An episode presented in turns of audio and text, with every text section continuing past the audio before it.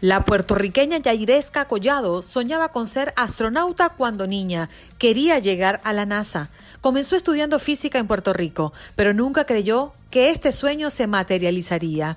De hecho, hoy nos cuenta que no sabe cómo llegó aquí y mucho menos cómo fue elegida para liderar el grupo que cuidará la seguridad de los astronautas que están preparando una expedición a Marte y luego a la Luna. ¡Ay, qué rico! Tomarse en la mañana un cafecito calientico. Buenos días, América. Hello, hello, ¿cómo está mi gente bonita de Buenos Días América? Hoy nuevamente tomándome un cafecito y la verdad es que uno se encuentra en la vida personas sorprendentes y hoy pues no escatimamos esfuerzo y agradecemos además que ella nos haya recibido este humilde eh, o esta humilde cita para encontrarnos en este cafecito. Y se trata de Yairesca Collado. Ella es puertorriqueña de nacimiento, pero está en los Estados Unidos y tiene más de 16 años trabajando para la NASA con una historia verdaderamente sorprendente a su corta edad, porque solo tiene 39 años. Ya nos va a contar cómo es que ella llegó allí. ¿Cómo estás, Yari? Bienvenida. Buenos días, América. Buenos días. Gracias por tenerme, en verdad. Gracias mucho por, por la invitación. Oye, muchos, incluyendo el mío, muchos niños, tú le preguntas, oye, ¿qué quieres hacer cuando seas grande? dice, yo quiero ser astronauta o yo quiero trabajar para la NASA. Y tú siempre tuviste esa visión muy clara. Cuéntame de esos sueños de niña. Eh, pues, pues, fíjate, sí, desde muy pequeña siempre quise trabajar para la NASA y ser astronauta, esos, esos sueños que todo, casi todos los niños tienen. Eh, pero comenzó desde que tenía alrededor de seis años que mis padres nos llevaron, eh, yo vengo de una familia humilde y mis padres pues hicieron el esfuerzo de llevarnos a la Florida donde yo tengo familiares allí. Y además de ir a Disney World, también. Todo niño sueña con eso también. Todo niño sueña con eso también. Um, nos llevaron también al Centro Espacial Kennedy. Y ahí entonces fue que yo fui viendo todo lo que tenía que ver con la NASA, eh, lo del espacio, y, me enamoré. Y desde ese día dije, yo quiero trabajar para la NASA. ¿Qué edad tenías allí? ¿Perdón? ¿Qué edad tenías en ese momento? Que, seis años. Seis años, sí, seis años. La cosa es que yo vengo también de una, eh, una islita pequeña y pues muchas veces cuando decía quiero trabajar para la NASA, la gente pues se reía o decía, ah, sí, eh, eso nunca va a pasar. Pero yo cuando fui creciendo, uno siempre como que cuando llega a la escuela secundaria como que pierde un poquito el paso, vamos a ponerlo así. Y me dio mucha curiosidad por estudiar turismo o también leyes.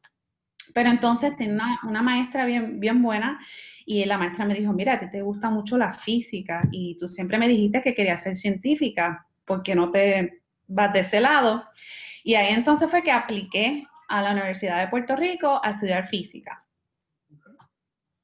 Y entonces te gustó, o sea, porque a veces pasa que uno sueña con algo, quieres estudiar, cuando llega y comienzas, tú dices, no, esto no es para mí. Ahí continuaste ratificando que eso era para ti. Eh, eh, es interesante que me hayas preguntado eso porque yo comencé en física y llegó un momento que yo dije, no, esto no es para mí. Em, estaba, tenía como C, una, una, nota de C en la clase y fui a donde el profesor y el profesor tenía que firmar mi baja para yo cambiarme de departamento, quería estudiar ingeniería eléctrica.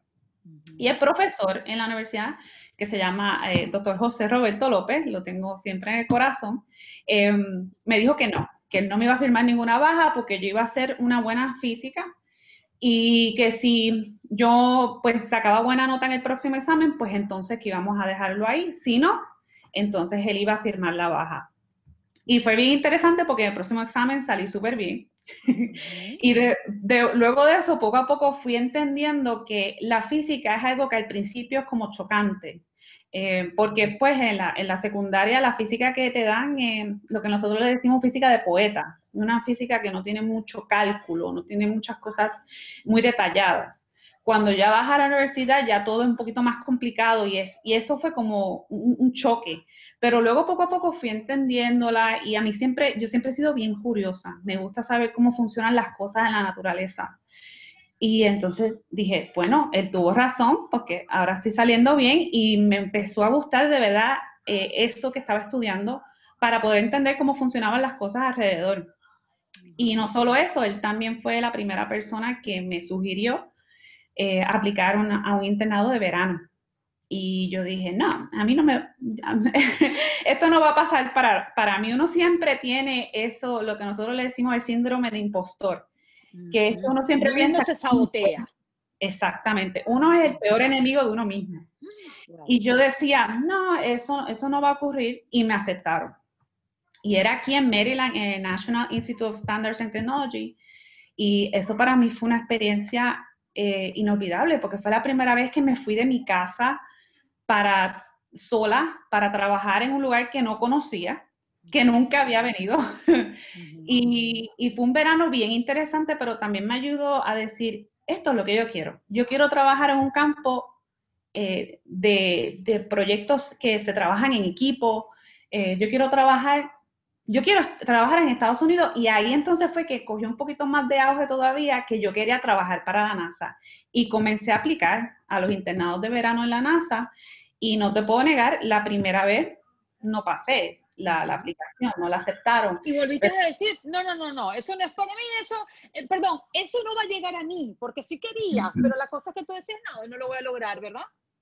Exactamente, ahí uno siempre como que le baja a uno de las energías y uno empieza a mm. decir, no, esto no es para mí, yo, no, yo no doy, no voy a dar lo que se necesita para ese paso. Pero entonces volvía y aplicaba y a la, creo que fue la segunda o tercera vez que apliqué, me aceptaron el internado de verano de NASA. Y, y entonces fue que llegué acá a Maryland y... Eh, en el 2003, hace muchos años.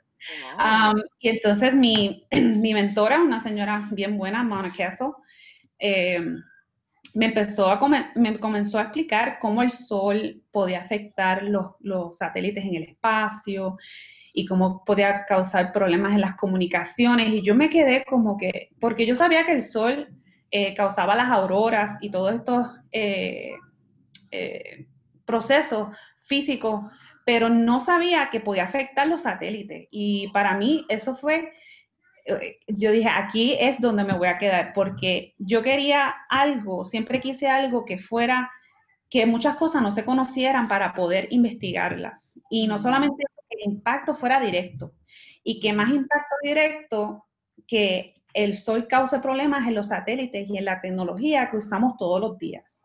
Y entonces ahí fue que me enamoré del campo y dije, no, aquí es que me voy a quedar. Y yo era subgraduada de la Universidad de Puerto Rico en Mayagüez. Em, y entonces comencé a hacer mi maestría y yo trabajaba, porque después de hacer el internado de verano me ofrecieron lo que se llamaba el programa COD, que era que tú trabajabas y estudiabas a la misma vez. Y entonces, pero... Para poder pagar los estudios. Eh, sí, pero también era como una preparatoria para poder convertirte en empleado permanente. Ya. Es un programa buenísimo. Entonces, eh, ¿qué pasa? Que, pero yo estaba estudiando en Puerto Rico y a la misma vez tenía que trabajar acá. Y era bien sacrificado porque cada seis meses yo me tenía que mudar de Puerto Rico para acá y de, para, y de, acá a Puerto Rico. estuve así como dos o tres años. Y entonces rentaba muebles, porque, porque los iba a comprar si no los, no los podía retener. Dejaba mis cosas donde pudiera y donde las amistades muy buenas que tenía me decían que me podían cuidar mis cosas, incluyendo un, auto eh, que me había comprado eh, usado. Y entonces así estuve mucho tiempo hasta que eh, para ser científica uno necesita un doctorado. Y ahí tuve que hacer la decisión, que es una de las decisiones más grandes y más difíciles que he tenido que hacer en mi vida, que es irme de Puerto Rico. Definitivo. Definitivamente, ya no iba a virar. Ok, para hacer ese doctorado, para convertirte en científica. Exactamente, porque en Puerto Rico, desgraciadamente, no ofrecen un doctorado en lo que yo quería estudiar. Y entonces tenía que moverme para los Estados Unidos y ya no, después que terminara ese doctorado, pues entonces quería trabajar permanentemente acá en la NASA, lo que significaría que no volvería. Y fue una decisión bien fuerte, pero la hice y no me arrepiento, pero no te creas, hubo momentos esos primeros años que yo quería volver. ¿En qué momento flaqueabas? ¿En qué momento decía, me quiero ir a mi isla? Muchos momentos. Hubo momentos, por ejemplo, los primeros, yo te diría, primer año fue bien difícil porque estaba sola, no tenía familiares. Eh, estaba todo el tiempo estudiando, un doctorado en física no es fácil. Y estaba todo el tiempo en la universidad y a la misma vez extrañaba a mi isla, extrañaba a mi familia. Yo soy bien familiar, yo adoro a mis padres y a mis hermanos y, y tener que estar tan lejos de ellos, para mí eso fue algo bien difícil. Y muchas veces flaqueé. En, en el segundo año eh, estaba hablando con mi mamá y le dije, mami, yo creo que yo me voy. Oh yo me voy y me dice, no, ¿cómo tú te vas a ir? Eh, tú te has sacrificado mucho y vas a perder todos los sacrificios que has hecho. Eh, yo pienso que debes de tratarlo. Y, y, ella me dio esa fuerza, ese empuje en quedarme y me dijo, no te preocupes por nosotros, porque es que yo siempre me preocupo por ellos y ahora, por ejemplo, mi papá está bien enfermo, mi papá tiene Alzheimer, desgraciadamente, y me duele mucho no poder verlo. Y me preocupaba mucho por ellos y a mí dice, no te preocupes por nosotros, nosotros estamos bien, nosotros queremos que tú es, eh, hagas lo que tú quieras y llegues a donde tú quieras llegar. y, y, pues me quedé y no me puedo quejar. eh, Terminaste tu doctorado. ¿Qué pasó cuando te llegó el papelito? Usted es doctora y ahora es científica ¿Qué pasó allí, Yari? Eh, ahora, ¿a dónde querías volar? Porque es que todo lo que te proponías era muy grande y poco a poco lo fuiste logrando, aunque tú siempre creías que no lo ibas a lograr, pero lo lograbas. Exactamente. Cuando me llegó el papel fue, fue, fue un choque. Esos son esos momentos que como que te jamaquean así, te, te ponen derecho, sí, te despiertan.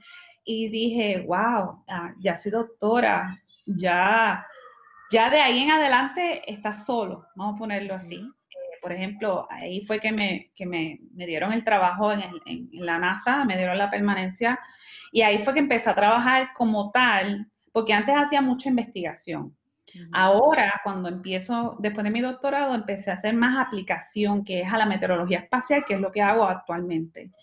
Y entonces, es, es bien curioso que todo en la vida como que se alinea de repente, porque yo cuando comencé el trabajo de que era aplicado, yo decía, esto me va a afectar mi carrera porque no estoy haciendo investigación todo el tiempo y a veces uno como científico, pues eh, aquí eh, en el campo te, te valoran eh, por, por, las publicaciones que tengas en investigación. Entonces yo decía, no voy a tener tiempo para hacer esas investigaciones y comencé a trabajar bien fuerte y hacía la aplicación más hacía las investigaciones. Pero entonces me empecé a dar cuenta que eso era lo mío. Trabajar con los, eh, con los ingenieros, perdón, trabajar con, con la gente de las misiones, eh, trabajar con los modelos, hacer los pronósticos, era lo que me encantaba.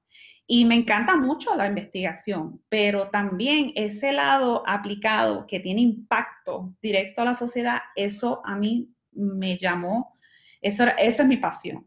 Voy a romper un poquito con, la historia de cómo lograste eh, ir escalando, ay, qué rico este cafecito, ir escalando poco a poco en esos sueños que tú te lo imaginaste en algún momento, pero que siempre te frenabas porque te saboteabas tú mismo. ¿Qué pasaban con las fiestas, los novios? Eh, es, esa vida de juventud que cuando estamos en la universidad también era parte de los planes cuando uno está pequeño, ¿no? Dice, yo voy a la universidad y voy a tener carro, voy a tener novio, voy a hacer las fiestas y voy a la discoteca y voy a, bueno, a tomarme mis traguitos, pues, porque eso es lo que se supone hacer toda la gente joven. ¿Qué pasaba con ¿Existían o no existían?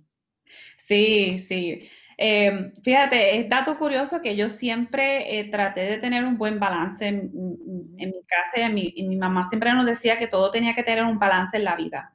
Eh, teníamos que estudiar, pero a la misma vez teníamos que disfrutar también la vida, porque la vida es corta. Y, y siempre fui de esta manera que yo sacaba buenas notas en la escuela, pero me gustaba salir. Y en la universidad era lo mismo. De hecho, la gente eh, se ríe cuando yo les cuento que yo iba a los exámenes vestida para salir. O sea, yo iba no perdamos tiempo. Vestida para salir del examen y ahí mismo irnos a, bailar y a, y a, pues, a darnos unos traguitos. Eh, me, encanta, me encanta mucho la música, me encanta bailar salsa, eh, me encanta todo lo que tenga que ver con la isla. Crecí en, la época de reggaetón y son cosas que pues me gustan. Y, y, siempre, siempre trataba de tener ese balance de poder salir, de poder disfrutar. Eh, tuve eh, relaciones en Puerto Rico mientras estaba acá en Estados Unidos y eso pues las relaciones a distancia pues son un poquito rocosas y pues no funcionaron. Pero, pero pues siempre tuve, traté de tener ese balance, que es bien importante en la vida. Uno no, no todo puede ser trabajo y estudio, porque entonces la vida que pasó, eh, hay que disfrutar, hay que ser feliz. Eh, ¿cuándo, llega el momento en que te dicen NASA, ¿quieres trabajar con nosotros? Ese momento llegó eh, cuando obtuve el doctorado, entonces hicimos unos trámites para poder eh, tener la, el empleo eh, permanente. Y ahí entonces fue que comencé a trabajar con la meteorología espacial y fue un momento bien, es que no sé ni cómo describirlo, porque es un momento que tú dices, llegué, aquí estoy. Y eh, es uno de esos momentos que tú te sientas y tú dices, ¿cómo yo llegué aquí? ¿Cómo fue que llegamos aquí? Em, pero sí, gracias a Dios pasó en el 2013 y fue, fue rocoso en el sentido de que me había, yo estaba casada y en el momento que empecé a, comencé a trabajar, pues quedé embarazada de, mi niña. Em, y pues, así mismo embarazada, fui a trabajar hasta el mismo día que fui a dar a, a luz. Wow. Y este, sí, no, eh, eh, fue, fue un poco cómico porque mientras estaba de camino al hospital estaba enviando un mensaje por correo electrónico de que no iba a poder ir al trabajo porque iba para el hospital. ya ah. me cogí un momentico esa calle, muchacho, y ya me regreso. Exactamente. Estos ocho años trabajando para la NASA, ¿qué es lo que más te ha eh, sorprendido ¿O qué tan diferente es de lo que tú en algún momento soñaste que era trabajar en la NASA? El sueño de trabajar en la NASA es un sueño bien grande, que mucha gente tiene. Y, créeme que es algo bien parecido. Yo trabajo con personas que son bien destacadas en el campo, son personas que, te hablan y conversan contigo y cuando vienes a ver, eh, eh, son personas que han ganado el premio Nobel. Eh, cosas así, son, son, personas bien importantes y tú trabajas con ellos, son colegas. Eh, eso es una de las cosas más bonitas que hay de trabajar en la NASA. No solamente eso, son las cosas que hacen. La NASA hace investigaciones en, en muchas cosas, muchos campos. Nosotros tenemos cuatro departamentos de ciencia, de tierra, de astrofísica, de heliofísica, que es lo que yo hago, y de ciencias de planetas. Y nosotros hacemos investigaciones en tantas cosas y de ahí salen tantas cosas buenas que nos ayudan a nosotros todos los días, porque de la investigación es que salen muchos de los instrumentos que utilizamos día a día nosotros. Y es algo, es algo impresionante, es algo que de verdad te, llena mucho de satisfacción. Y, y, te lo digo, muchas veces me siento y no lo creo. Y una de las cosas que más me sorprende, por ejemplo, ahora mismo, eh, durante la pandemia, eh, yo soy la líder del grupo de meteorología espacial, pero entonces ahora voy a liderar un centro donde vamos a tratar de proteger a los astronautas que van a ir a la Luna y luego a Marte. Y desde ese momento que me escogieron a mí para liderar ese nuevo centro, esa nueva oficina, fue algo impresionante para mí, porque de verdad que no lo pude creer. Y, ahora estoy tratando de formar un equipo, estoy tratando de hacer el entrenamiento, estamos tratando de que todo el mundo eh, pueda conectarse a la hora que sea, que tengan los permisos.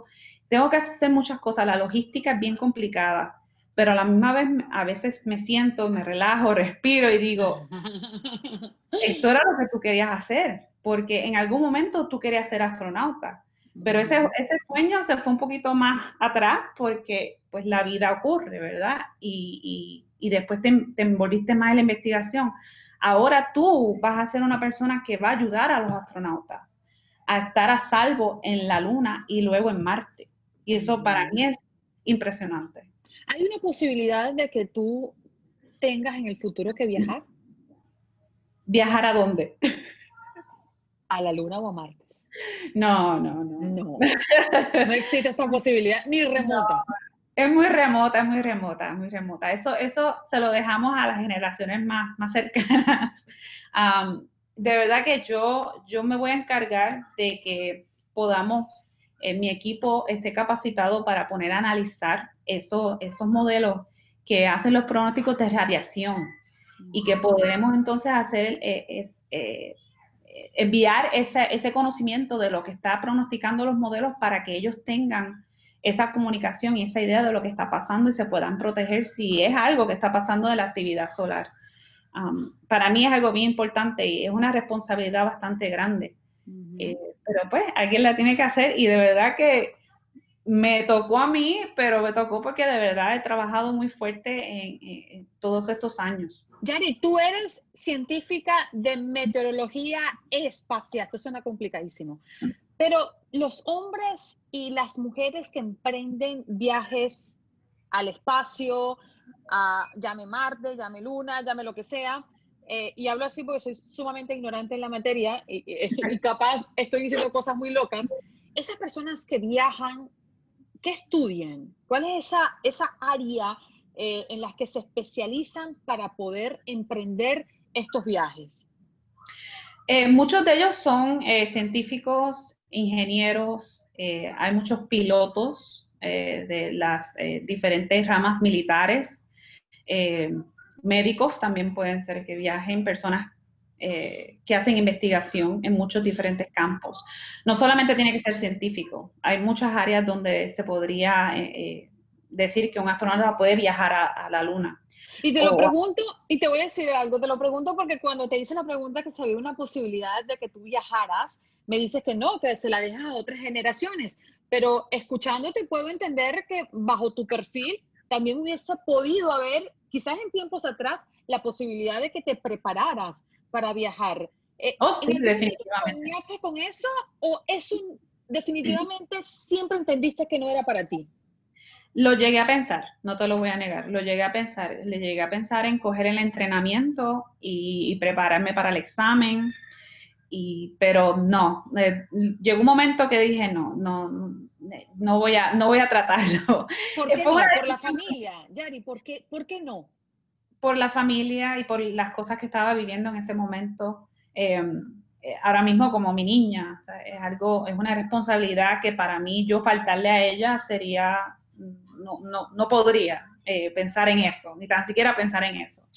Y, viajar al espacio es, es, tremendo y mucha gente le encanta y mucha gente quiere ser astronauta, pero es algo que, que existe un riesgo y existen eh, cosas que pueden pasar.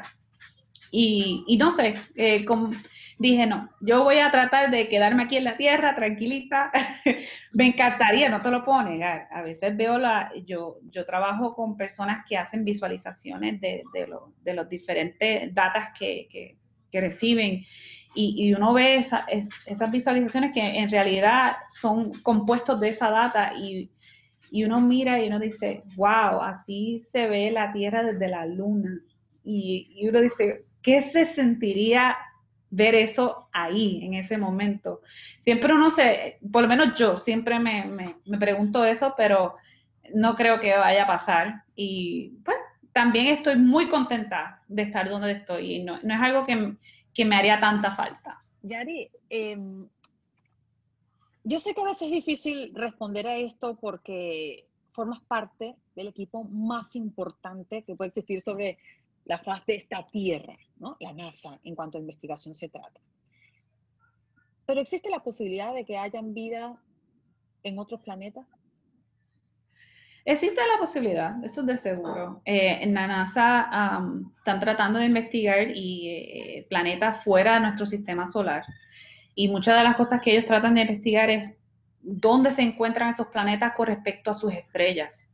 Eh, nosotros somos parte tan, tan pequeñita del universo que pensar que nosotros somos los únicos es un poquito, no creo que sea realidad. Y, y, una de las cosas que hace la NASA es eso, es tratar de estudiar esos planetas que se encuentran fuera del sistema solar para ver si existen planetas, lo que le llaman Earth-like planets, planetas que se parezcan a la Tierra. Porque la Tierra está de una distancia perfecta al Sol. Es una distancia que le permite a la Tierra tener su atmósfera y tener el agua. Y es, es algo que solo le dicen eh, el planeta de Ricitos de Oro, por eso mismo, porque está perfectamente ahí en la distancia que se necesita. Y eso es algo que la NASA también estudia, es esos planetas que se encuentran fuera de nuestro sistema solar, que están muy, muy, muy lejos, pero ellos también estudian cuán lejos están esos planetas de cada una de sus estrellas para saber si pueden ser planetas comparados a la Tierra. Mm. yo creo que sí. Bueno, de hecho, escuché la entrevista en una oportunidad de un ex científico de la NASA eh, que aseguraba que sí encontraron evidencias de ello en la década del 70, vida en Marte, quiero referirme. Y a veces uno piensa, eh, oye, hay tanto movimiento, tanto dinero invertido en explorar, que hay agua, que no hay agua, que el oxígeno llega, que la gravedad, y toda este, esta cosa que uno poco entiende. Y uno dice, ¿de verdad que estamos preparándonos para migrar a otro planeta? Es muy loco pensarlo, o tú tienes una visión mucho más futurista y, que estás más cerca de ello, más allá que nosotros. Sinceramente yo creo que sí, que es posible, definitivamente es posible. Eh, ahora mismo la NASA está preparando a los astronautas para ir a la Luna, pero no es para ir y regresar rápidamente, es para tener una, una existencia sustentable en la Luna. Y es algo bien interesante porque entonces van a utilizar eso como un mecanismo para poder ir a Marte en un futuro. Yo definitivamente creo que sí. Creo que definitivamente en algún momento vamos a poder eh, estar en otro planeta. Y de la misma manera, tal vez no de la misma manera que estamos en el planeta Tierra, porque dependiendo del planeta necesitamos diferentes cosas para poder vivir en él. Pero sí, sí yo creo que definitivamente es, puede pasar, puede ocurrir y no muy lejano.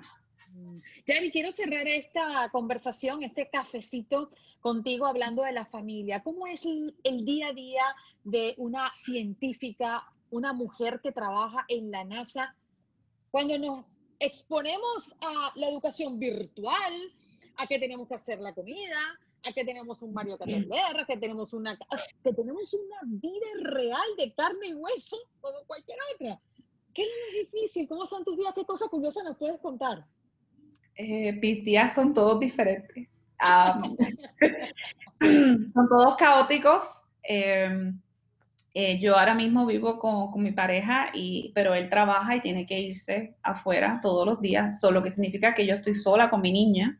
A la misma vez que yo tengo que trabajar, ella tiene que coger sus clases virtuales y yo sinceramente estoy todo el tiempo eh, arriba con ella en el cuarto o aquí trabajando, eh, a veces tengo que ayudarla a ella, a veces estoy en reuniones y tengo que decir, espérense un momentito que mi hija me necesita y salir corriendo y llegar a donde ella, entonces estoy todo el tiempo vigilándola con un monitor porque yo traté de ponerla al lado mío y no funcionó.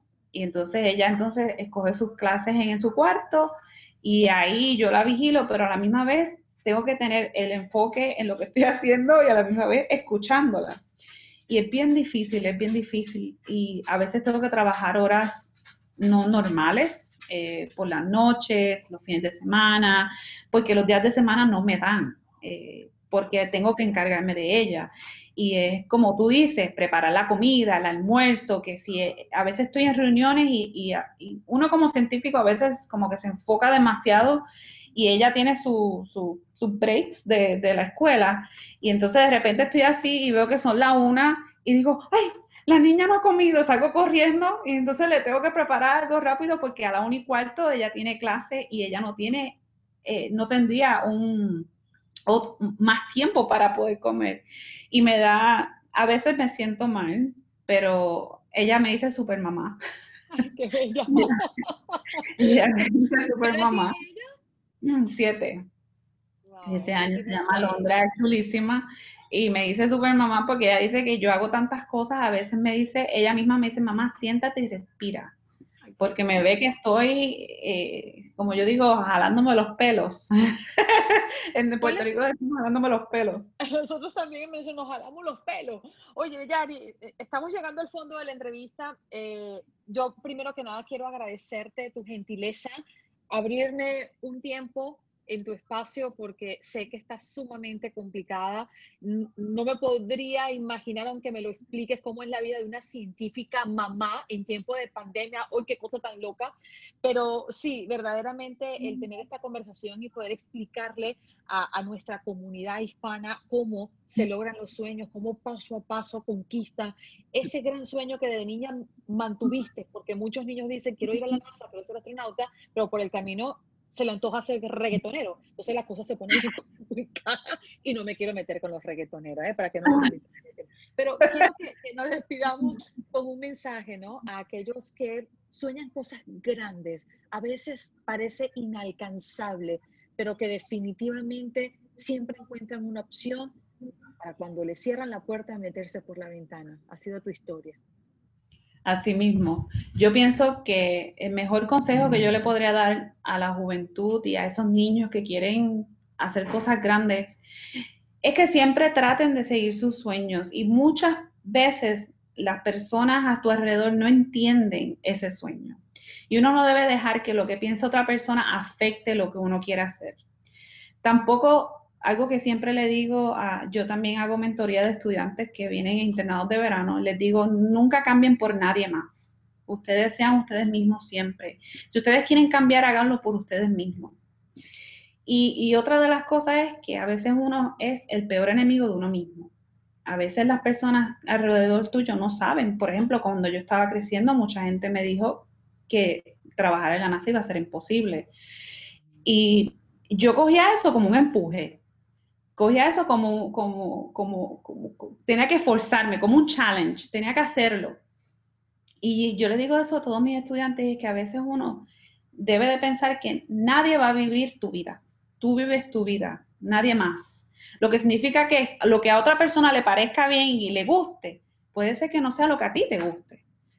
Lo que significa que tienes que seguir tus sueños, lo que tú quieras hacer y ser siempre tú mismo. Eso es algo que siempre le digo a mis estudiantes. Y equivocarse es normal, es natural. Ah, y de seguro. Siempre hay equivocaciones. Y siempre y si no es lo correcto, es que es, muy subjetivo, ¿no? Algo, bien importante que, que tienen que probar diferente. Yo no trabajé en la NASA todos mis internados de verano. Yo hice otros internados de verano en otros sitios. Y eso me demostró a mí que sí me gustaba lo que estaba haciendo, pero no era exactamente lo que quería hacer. Y es que uno tiene que aprovechar esas oportunidades y hacer diferentes cosas, porque la universidad es bien diferente a lo que es trabajar en una organización, es bien diferente. Y cuando uno hace esos internados de verano y aprovecha esas oportunidades, uno tiene esa experiencia y uno puede decir, esto es lo que me gusta y aquí es que me quiero quedar. Porque en esta pandemia, con mi niña, con las clases virtuales, yo le doy gracias a Dios que yo estoy haciendo algo que me gusta, porque me, da un poquito más de esfuerzo de levantarme todos los días, porque no es fácil. Muchas veces digo, no puedo con esto, porque no ha sido fácil, no ha sido nada de fácil. Yari, qué bonito tenerte. Muchísimas gracias nuevamente por estar con nosotros en este cafecito y enviarle un, un abrazo bien grande a esa nena que tiene una super mamá. gracias, gracias. Saludos a toda la gente de Puerto Rico, los amo y a mi familia también los quiero, los amo, los extraño, mucho, mucho. Seguro, muchas gracias. Yairesca eh, Collado, científica de meteorología espacial. Ay, Dios mío, se suena complicado. Un abrazo. Gracias. Un beso. Mucho. Chao. Ay, qué rico. Tomarse en la mañana un cafecito calientico. Buenos días, América.